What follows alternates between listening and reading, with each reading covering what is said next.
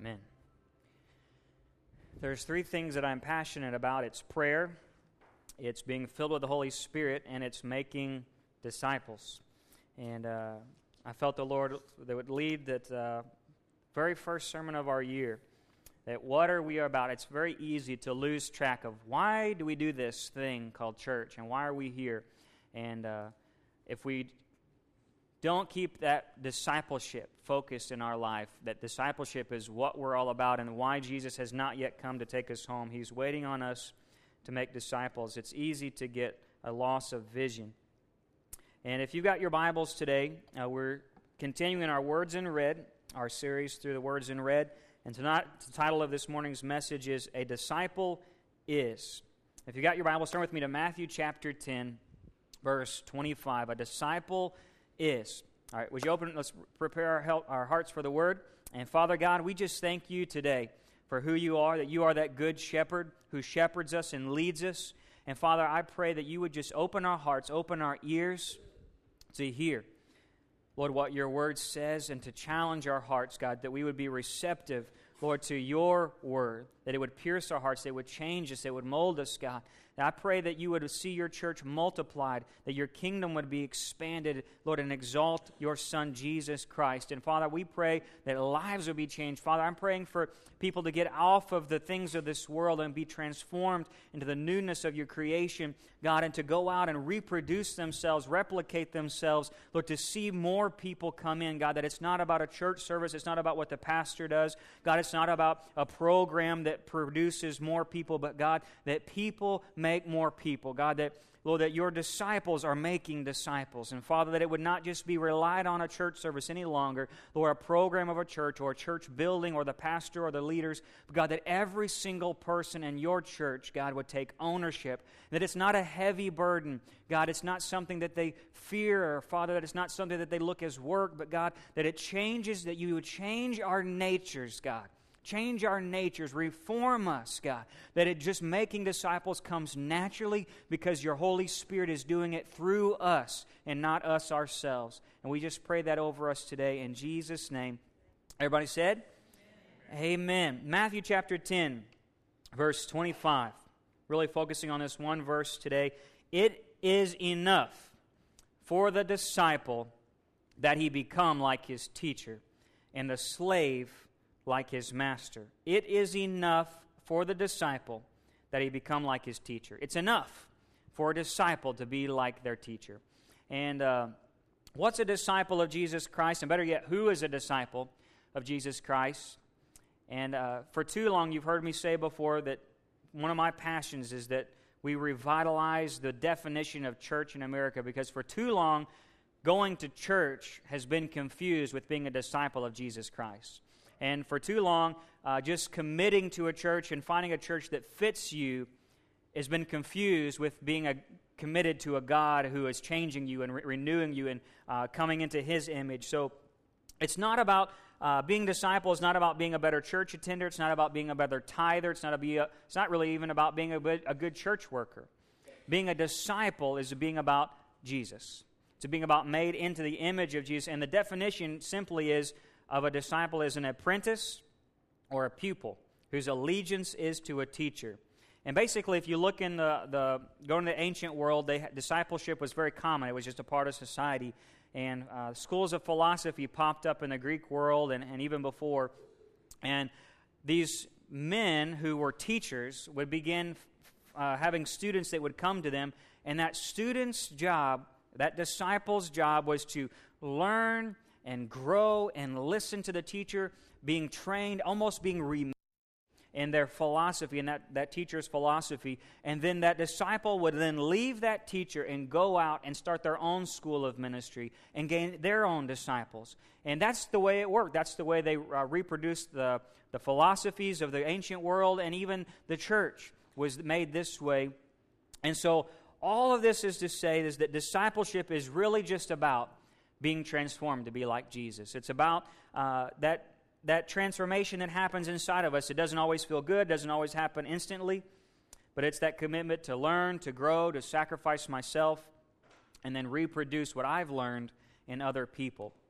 And we're going to look this morning at Matthew chapter nine and chapter ten. I uh, opened up my Bible this week and was praying about, God, what do you want to speak? And uh, he, you never, sometimes God just begins popping verses. It's almost like they start floating off the page. And uh, Matthew chapter nine through ten, we're going to be uh, pulling out some verses because Matthew nine through ten reveals what a disciple is. And a disciple is this six things that I'm going to just go real quick this morning and break out for you from Matthew nine and ten. It says that disciple is a person who knows they need Jesus. It's a person who answers the call to follow him, who's sent out in his love and power to build his kingdom first. They endure all things that they might be like him. And that's all in Scripture this morning. We're going to kind of break that out uh, line by line. And number one, if you've got your notes, number one, a disciple is a person who recognizes they need Jesus. And look at Matthew nine twelve with me this morning. Just follow along with me in your Bibles. I'm just going to be uh, saying verses in just these two chapters where you can get an idea, a real uh, a revelation, I hope, would just begin to change you and compare yourself and say, God, is this things that I'm doing in my life? Is either this is the way I believe that I'm following Christ? And number one is that a person has to know they need Jesus to be a disciple. Matthew nine twelve, it is not those who are healthy who need a physician, but those who are sick. But go and learn what this means. I desire compassion and not sacrifice, for I did not come to call the righteous, but sinners. I love it that Jesus is in the business not of calling professionals. He's in the business of calling sinners. And uh, how many people know when you're sick? Right? We're fighting the flu. The flu season's here in the winter, two thousand fifteen. And I don't have to tell someone that they're sick, right? They know it. And for a disciple, we realize that on my own, I have this sickness inside of me. I know what it is. I feel the effects of it. And for all of us, Isaiah tells us that disease that he healed was sin. We all have this disease, and you have to know that you're sick, to know you need a great physician, right? I have to know I have this great sickness in me. And I have to know the only one who can do that is that great physician. And so it, I don't have to go to the hospital and go to the E R and say, you know, you have the flu. Do you know that you're sneezing right now? Do you know that your head hurts and is pounding right? Do you know you're you feel like throwing up? They know, right? You recognize it in yourself. I see the symptoms. I feel the pain. And so we find that Jesus is coming to find those who are ready to find a great physician. And he comes to the humble and the poor and the broken and the repentant of heart. He finds people who are looking for him. And so that's where we see a disciple is a person who has to know, I need that great physician. Look at verse twenty-seven. Here's what we find out. There are two blind men, and they come up and they're following Jesus in Matthew chapter nine, verse twenty-seven. They follow Jesus. They're crying out, have mercy on us. And they call him who? Son of David. You see, these knew they needed a healing. They were blind. Okay, you got two blind guys. They're following Jesus. They know they're blind. They've got no Social Security, no Medicare, no Medicaid, no, nothing like that. They have no food stamps. They have no home. They're living on the street. They're blind. They're they're can't work. There's nobody to provide for them. And so they know they need a change in their life. They're hopeless. And so they begin following him, and they call him something. They call him Son of David. That would be to say, you're the Messiah. You're the only one who can effect my change, who can change my condition in my life. And so they profess faith immediately. And they say, I know I'm sick, but I know who you are.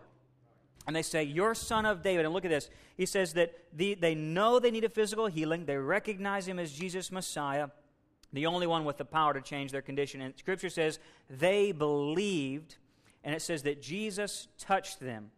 And he told them, it shall be done according to your what? Faith. You look at that real quick and you can point these things out, that disciples have to be are people who are willing to humbly cry for Jesus. You got to be willing to humbly cry for him. And you find and look at these guys, it says that they believed Jesus was the only way. They had faith in who he was. And the last part is that they were willing to let him touch them. So many times, too many people are willing to profess who Jesus is, but the Bible says that even demons know who he is. We can all profess who he is, but until I'm willing to come to him and then willing to let him touch me. says the Bible, in my faith, I humble myself. I, I've come to Jesus humbly, and I say, yes, God, I surrender to let you change my condition. And Jesus touches them, and when he touches their life, their whole condition is changed. I believe it wasn't just a physical healing, but it was a spiritual, mental, emotional, complete change.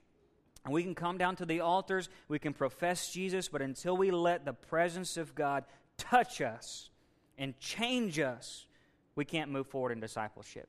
We've got to be touched by the presence of God. That's number one. A disciple knows who Jesus is, but they recognize they've got to let him touch their life. Everybody say touch.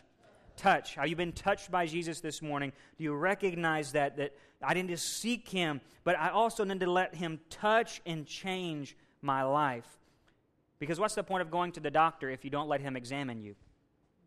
Or what's the point of going to the emergency room if you don't take the medication? Right? Oh, you, you, yeah, I need to go to church. Yeah, I need to go get saved. I need to go get healed. I need to go get, and you just keep, what kind of a person goes to the emergency room every every week, every Friday night? They get sick, and they go to the emergency room. They go in, they hear their report. The doctor says, this is what's wrong with you. But they never let the doctor examine them or take the meds. But then next week, they come back around again. They keep coming back. That's what a lot of people do in the American church. You just come to service every week, but you never let God touch you. Amen? That's a whole other sermon. We'll do that later. But amen. Disciple is a person who recognizes they need Jesus. Number two, a disciple is a person who answers Christ's call to follow. Probably the hardest one, in my opinion. Answers Christ's call to follow. Look at Matthew nine nine. Jesus sees a man named Matthew sitting in a tax collector's booth, and Matthew would have been a man of no good reputation. And Jesus says to this man, who nobody liked, "Follow me," and he got up and followed him. What does it mean to follow Jesus? We know that the disciples, like Matthew, but Matthew's one of the later disciples to follow, but the earlier ones, we know that the Simon Peter and his brother, uh, Andrew and James and John, left their boats and left all and left their father there in the boat, left their families, literally to follow Jesus.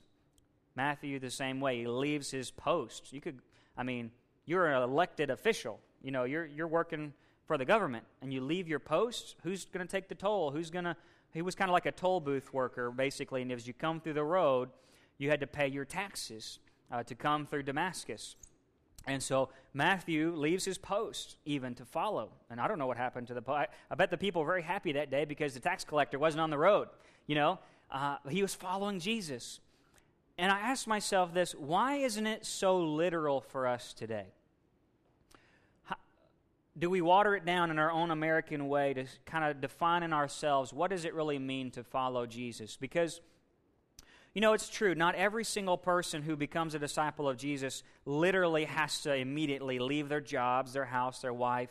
And it doesn't always mean that, but it might.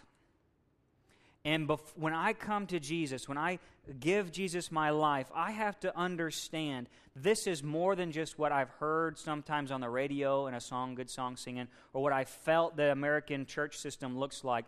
I literally have to come to the understanding I may have to move. I may have to change jobs. I may have to take my family and go to Africa. I may have to go to Australia. I may have to, some of us would mind go to certain places, but I have to understand that my life is no longer my own. It literally, I give it up. When Jesus ransomed us from the pit of hell, then I say, God, I relinquish control of my life. I come to follow you. Where you go, I go.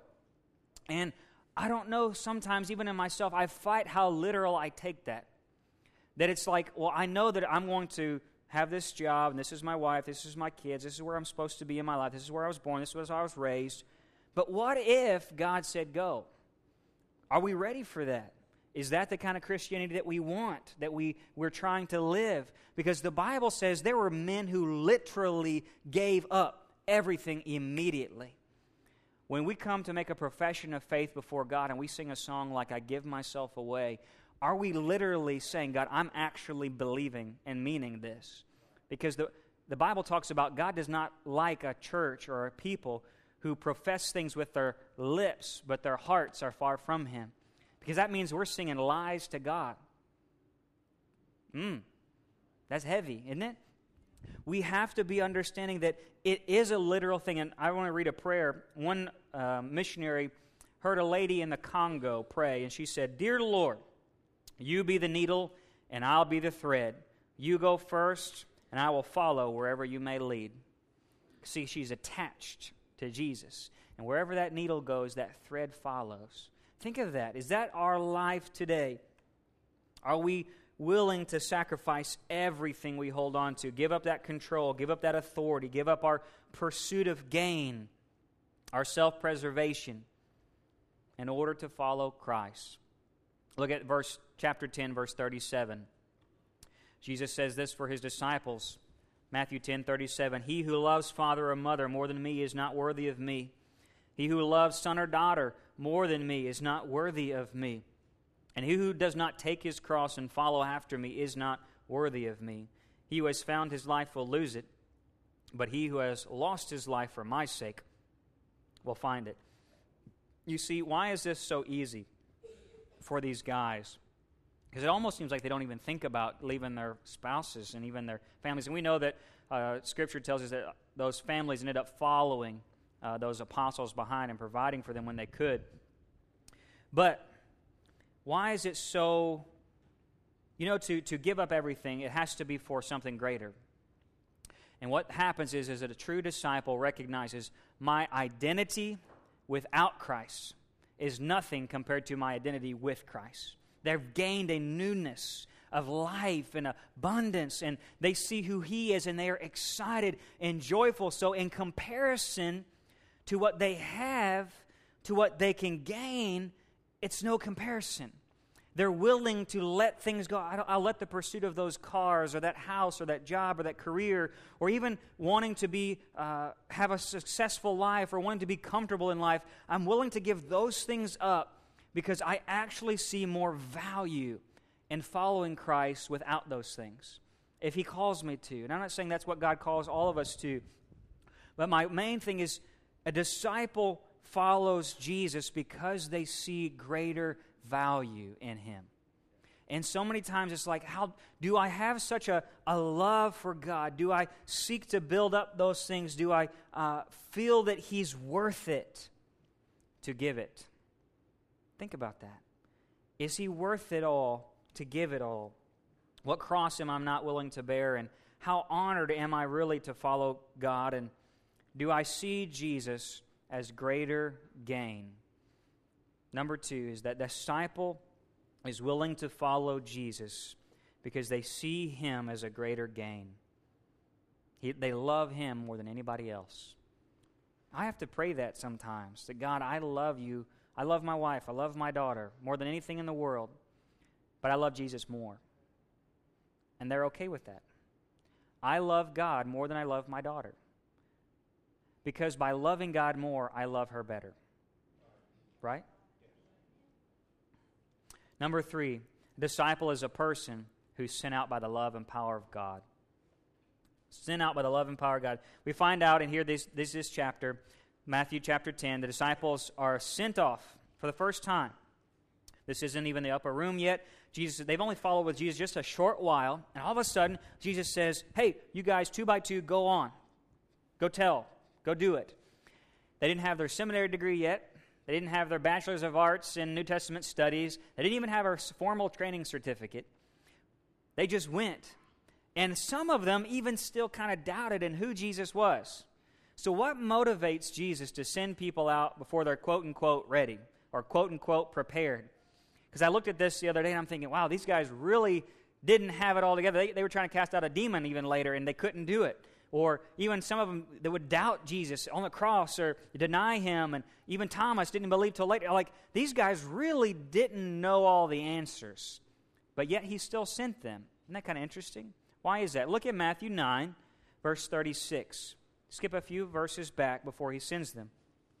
What would motivate Jesus to send people out before they had it all together? Because sometimes we kind of wonder, like, well, I'm not really ready yet. I don't know have all the answers. I don't know the Bible good enough.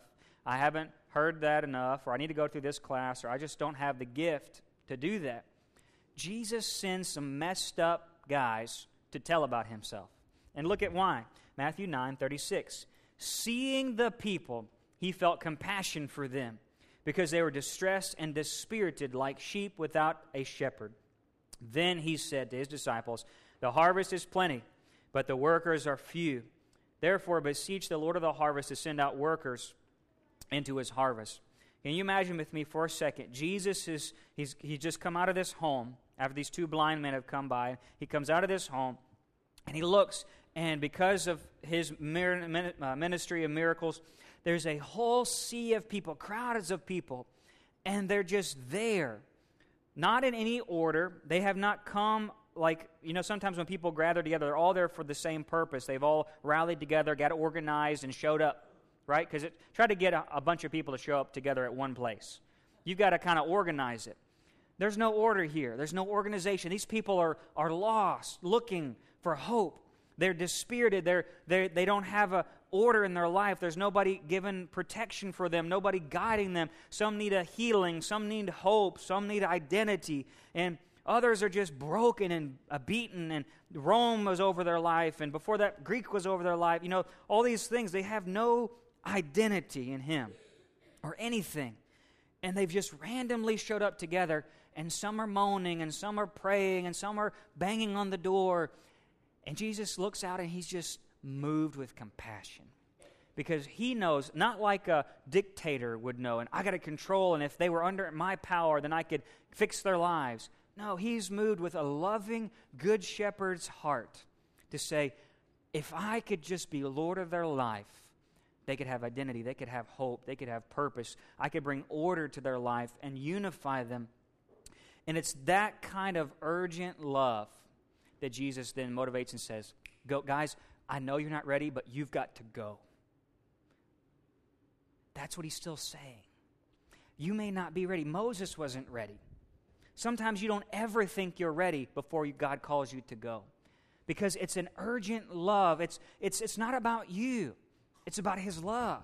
It's about his heart of compassion. But yet what Jesus does, and look in ten one, skip forward to just a few verses, Jesus would give them all that they needed. Yeah, they weren't ready. No, they didn't have it all together. Yes, they still had doubts. Yes, they still would mess up. These guys would have faith issues. They would have obe- obedience issues. They'd have all kinds of issues of, of, of going through. Peter would chop people's ears off. James and John would have called down fire from heaven. They couldn't cast out a demon of this one kid. You know, they would doubt God. All these things. They still had issues. But Jesus says in ten one, he says, summons his twelve together, and he gave them authority over unclean spirits to cast them out and to heal every kind of disease and every kind of sickness. And the Bible says, we know in Acts one eight, that he would send the power of the Holy Spirit to be witnesses. He gave them what they needed it when they needed. Gave them what they needed when they needed it. And so I look at this today and I find out so many people come and say, "Pastor, I can't do that. I'm not I'm not qualified for that, or I, I don't know if, if I can handle that, or I don't know, I don't have all the answers." I don't expect you to. Neither does God. He didn't expect his disciples, the apostles, to have all the answers, to have the strength in yourself, to have the ability and the knowledge, because he sent them out with his love and with his power. He would do the work through them, and that's the key. Maybe you can't talk, and maybe God will give you an errand to be your words, your lips. But you better believe God's going to give you the power in your life, that staff. Do whatever miracles he's got to do to get people saved. You may not have everything that you think you need, but a disciple is a person who's willing to go by the love and the power of God. Today we know we have the fullness of the Holy Spirit, more than even the disciples had. Since that upper room experience, they got authority here. But later on, they got the fullness of the Holy Spirit. And that's the same fullness you and I have today. The same Holy Spirit that Jesus had in him, that baptized Jesus in the in the river. That same Holy Spirit that drawed him and, and told him where to go and what to say and what to do and empowered him. And the same Holy Spirit that raised him up from the dead is that same Holy Spirit he gives to every single person in his church. That's a power that is only, it's just awe-strucking. It's amazing. But you have that. And so today, I don't know where you are, but you've got the full power of the Holy Spirit at your hand. We've got the greatest demonstration today of God's love, and that's his cross. But do we feel too imperfect to go forward sometimes? Do you doubt his power through your life? Or sometimes I think it's Not always that we're so busy judging others, but we're so busy judging ourselves and thinking, I'm not good enough, I'm not qualified enough. But you have God's love and His power, and it's His urgent love that's pushing you forward. So if you're a disciple, you've got to be willing to let God use you. Sometimes, I've found in my life, it's a pride issue. I'm not willing to be able to mess up. I fight that. I don't want to be embarrassed and get it wrong. I don't want to stutter over my own words. I don't want to get in too much over my head. And what that does is that doubts the power of God in my life. It lets, it prevents God from using me at all. And so if I surrender and say, God, I know I'm not worthy, I know I'm not good enough, I don't have the right words, I don't have all the answers, but God, you can use me anyway. If you can use a donkey, you can use me, right? If you can use these people over here, you got to be able to use me. So I don't want a rock to crowd in my place. I don't want things to, I don't want God to use somebody else. God, I want to be used by you, so I have to trust you to do it. And if it makes a fool out of me, then so be it. I'm still wanting to be used by God. Amen? Amen. Amen. So number four, disciple is a person who seeks to build God's kingdom first. ten seven, Matthew ten seven. As you go, preach. Everybody say preach. Preach. As you go, preach, saying the kingdom of heaven is at hand.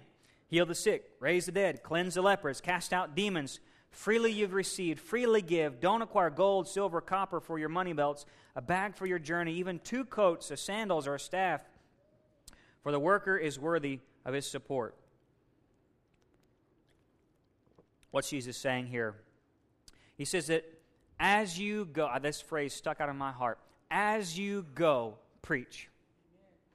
As you go. As you leave here today, preach. As you go to work on Monday, preach. As you get home in the afternoon, preach. As you're going with your life, preach. What does that mean? A disciple is a person who is not going with their own agenda, but as they go, he's got the preaching on. That, that button is clicked on in their mind and says, as I'm going about, maybe it's not about changing your routine. Maybe it's not about changing your job, but as you're going, are you preaching? And to preach, you know what the word preach means? It actually just means to speak publicly the good news of Jesus Christ. It's not about formulating a sermon and getting up in front of people. That's a that's a whole different word. But as you go, are you speaking forth the word of God? Is that what comes out of your mouth when you go to work that week? As when you come home with your children, as you go to bed at night, as you go. And so I wonder, as we're going, what are we doing? As I'm going through my week, have I got other things on my mind that the Bible says I'm supposed to seek first the kingdom of God, and that's what I'm seeking to build up. And a second, he says, don't take all this other things because a worker is worthy of his wages. And maybe you're not here today and you're not called to full-time ministry, and like myself, I rely on uh, the church to provide for me and my family. Okay? I don't have a secular job, and that's my calling. But it's not everybody's calling. But what Jesus is principally saying here is don't let the concern for material things distract you from going and preaching. Don't worry about, he's basically saying, don't worry about trying to acquire enough for your journey and try to build up these things and get enough to survive. I'll take care of that. And a true disciple recognizes that, uh, he says on later, that you're the most valuable thing in God's economy. You're more valuable. If he knows what a sparrow is doing, if he's got the hairs on your head numbers, he knows how to take care of your needs. And so it's, if I'm putting my life and saying, God, as I'm going, I'm going to be speaking forth the word. I'm going to be preaching. And so, God, I trust. I'm not pursuing gain. I'm not pursuing to build up those things. And, God, if I get those things, great. It's not bad to have a car. It's not bad to have a house or produce all those things, have a retirement, whatever. But, God, it's not my focus. And God, it's not what's spinning in my mind. How can I get more money? How can I have a happier life? How can I do those things? Because God, as I'm going, I'm focused on preaching. I'm focused on speaking the word of God. And a disciple is doing that.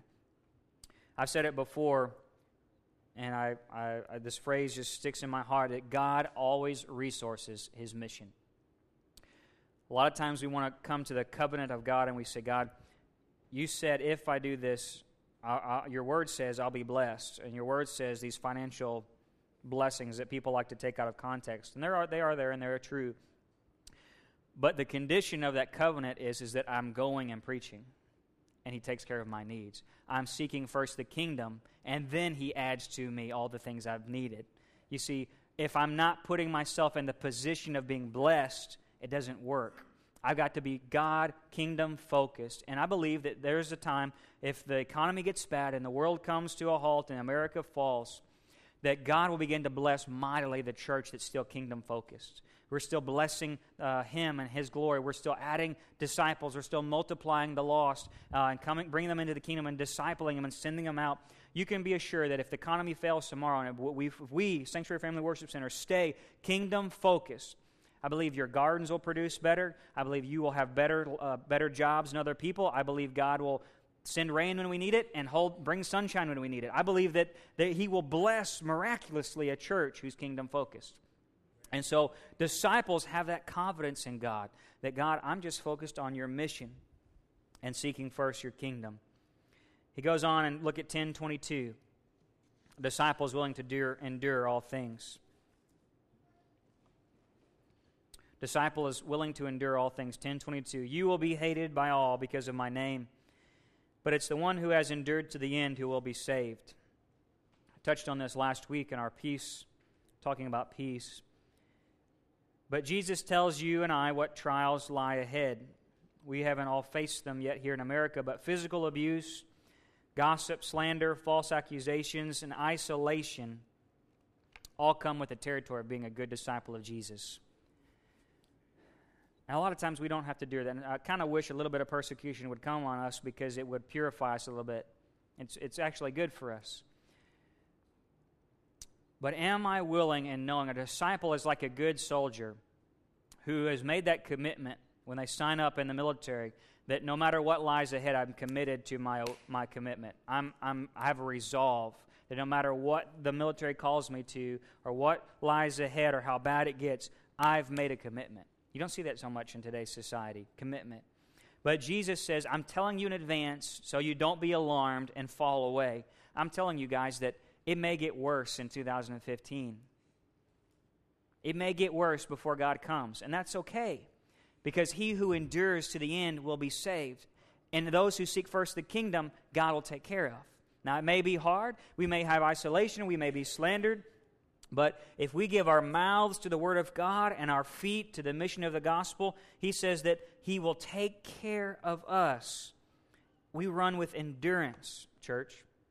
Endurance. Those who make it to the end. And I asked this in my, my prayer time, God, what do I tell a church? It's like, hey, good news.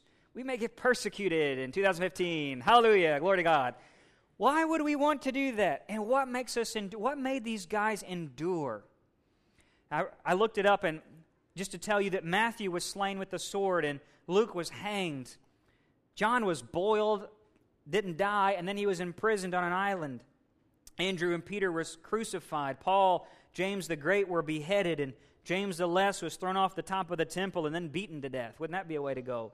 Jude was shot through with arrows multiple times. Matthias was stoned and then beheaded. Barnabas was stoned. Mark was dragged through the streets until dead. Bartholomew, though, was filleted alive. What makes a person endure to the end when you're being filleted alive?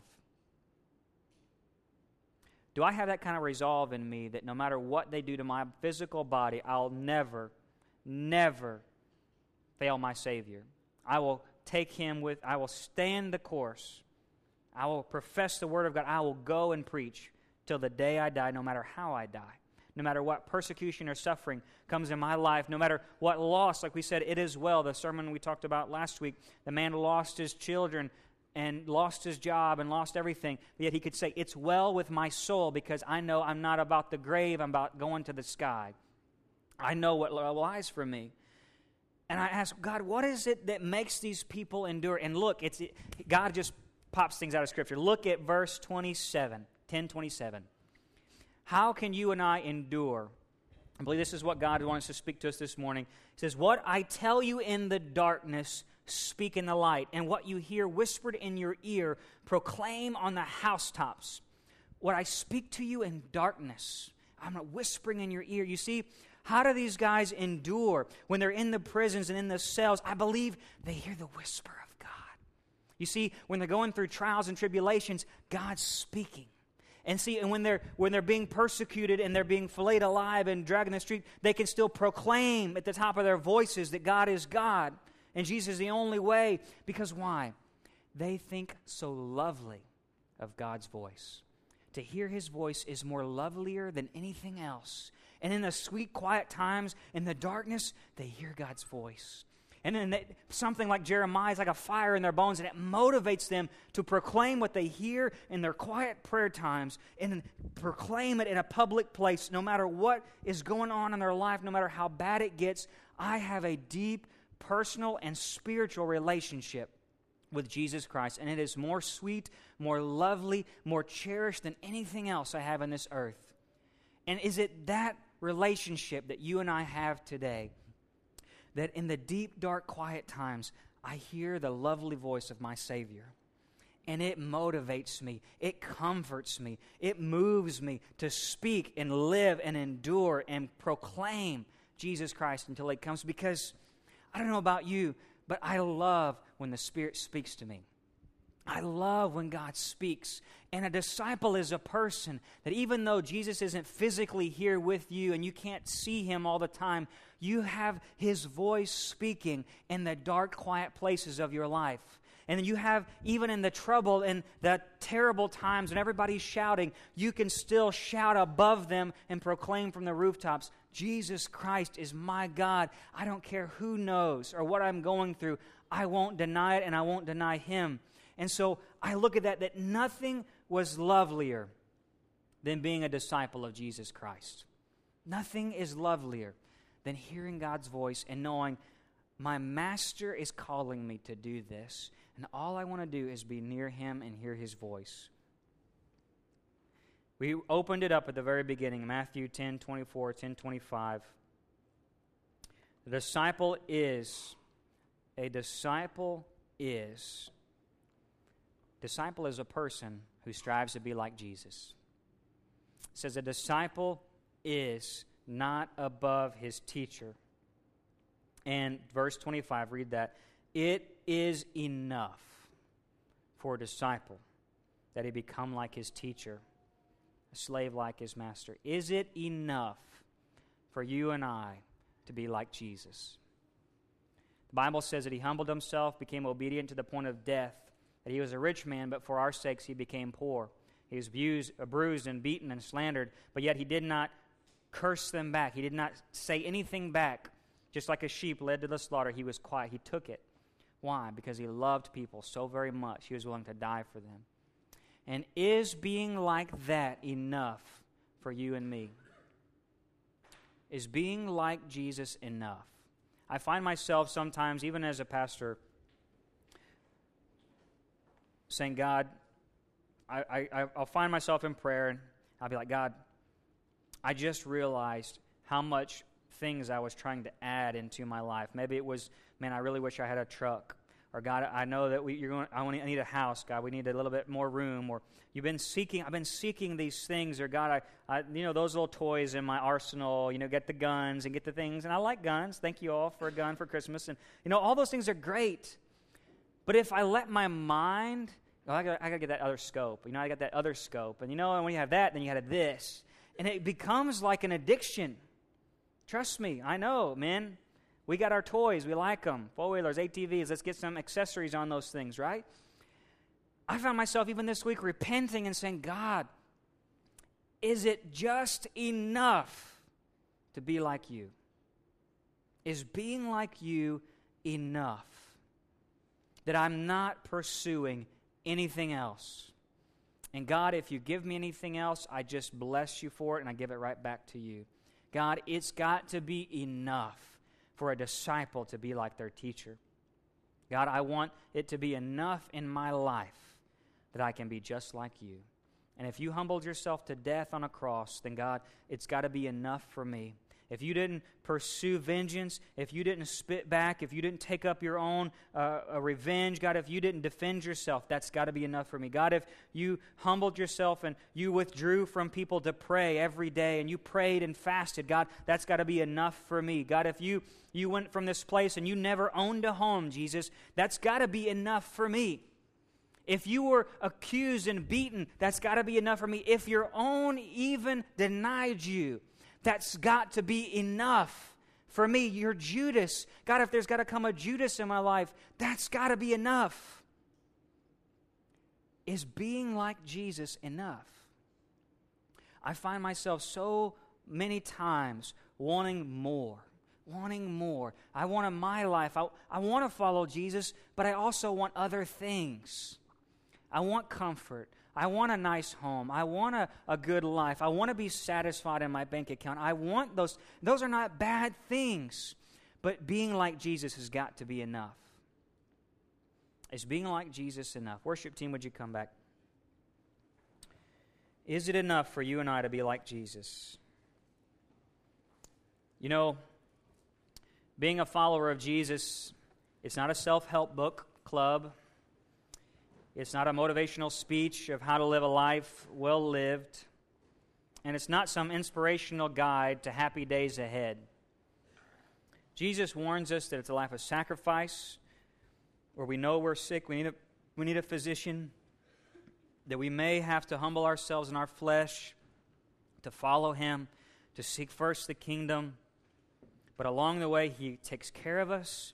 He gives you all the power you need. He'll never leave you nor forsake you. He'll speak to you in all things because there's a greater gain ahead.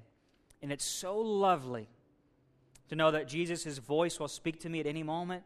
It's so lovely to know that I'll be with Him in paradise for eternity. And there's got to come in our life a greater gain. And He so loved the world, He gave His life. And if that was enough for Jesus, it's got to be enough for me.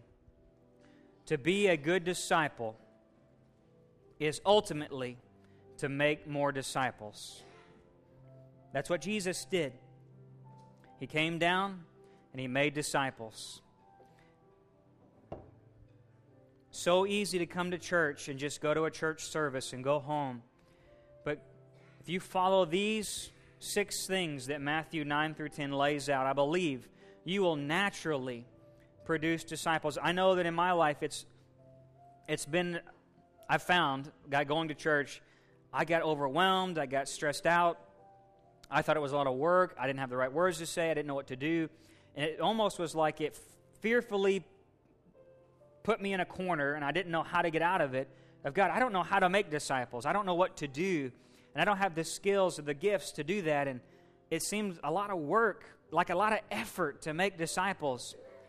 But if I just seek to be like Jesus, you will, you will naturally make disciples. It'll just happen in your life. And so seek Jesus. Be like Jesus. Is it enough that you're like Jesus today? Would you just bow your heads and close your eyes? Just begin to seek the presence of God. Maybe you're here today and you've been seeking. You're like that, that patient who keeps going to the emergency room but never lets the doctor touch him or, or give him the medicine. Maybe you just need to be touched by the presence of God today.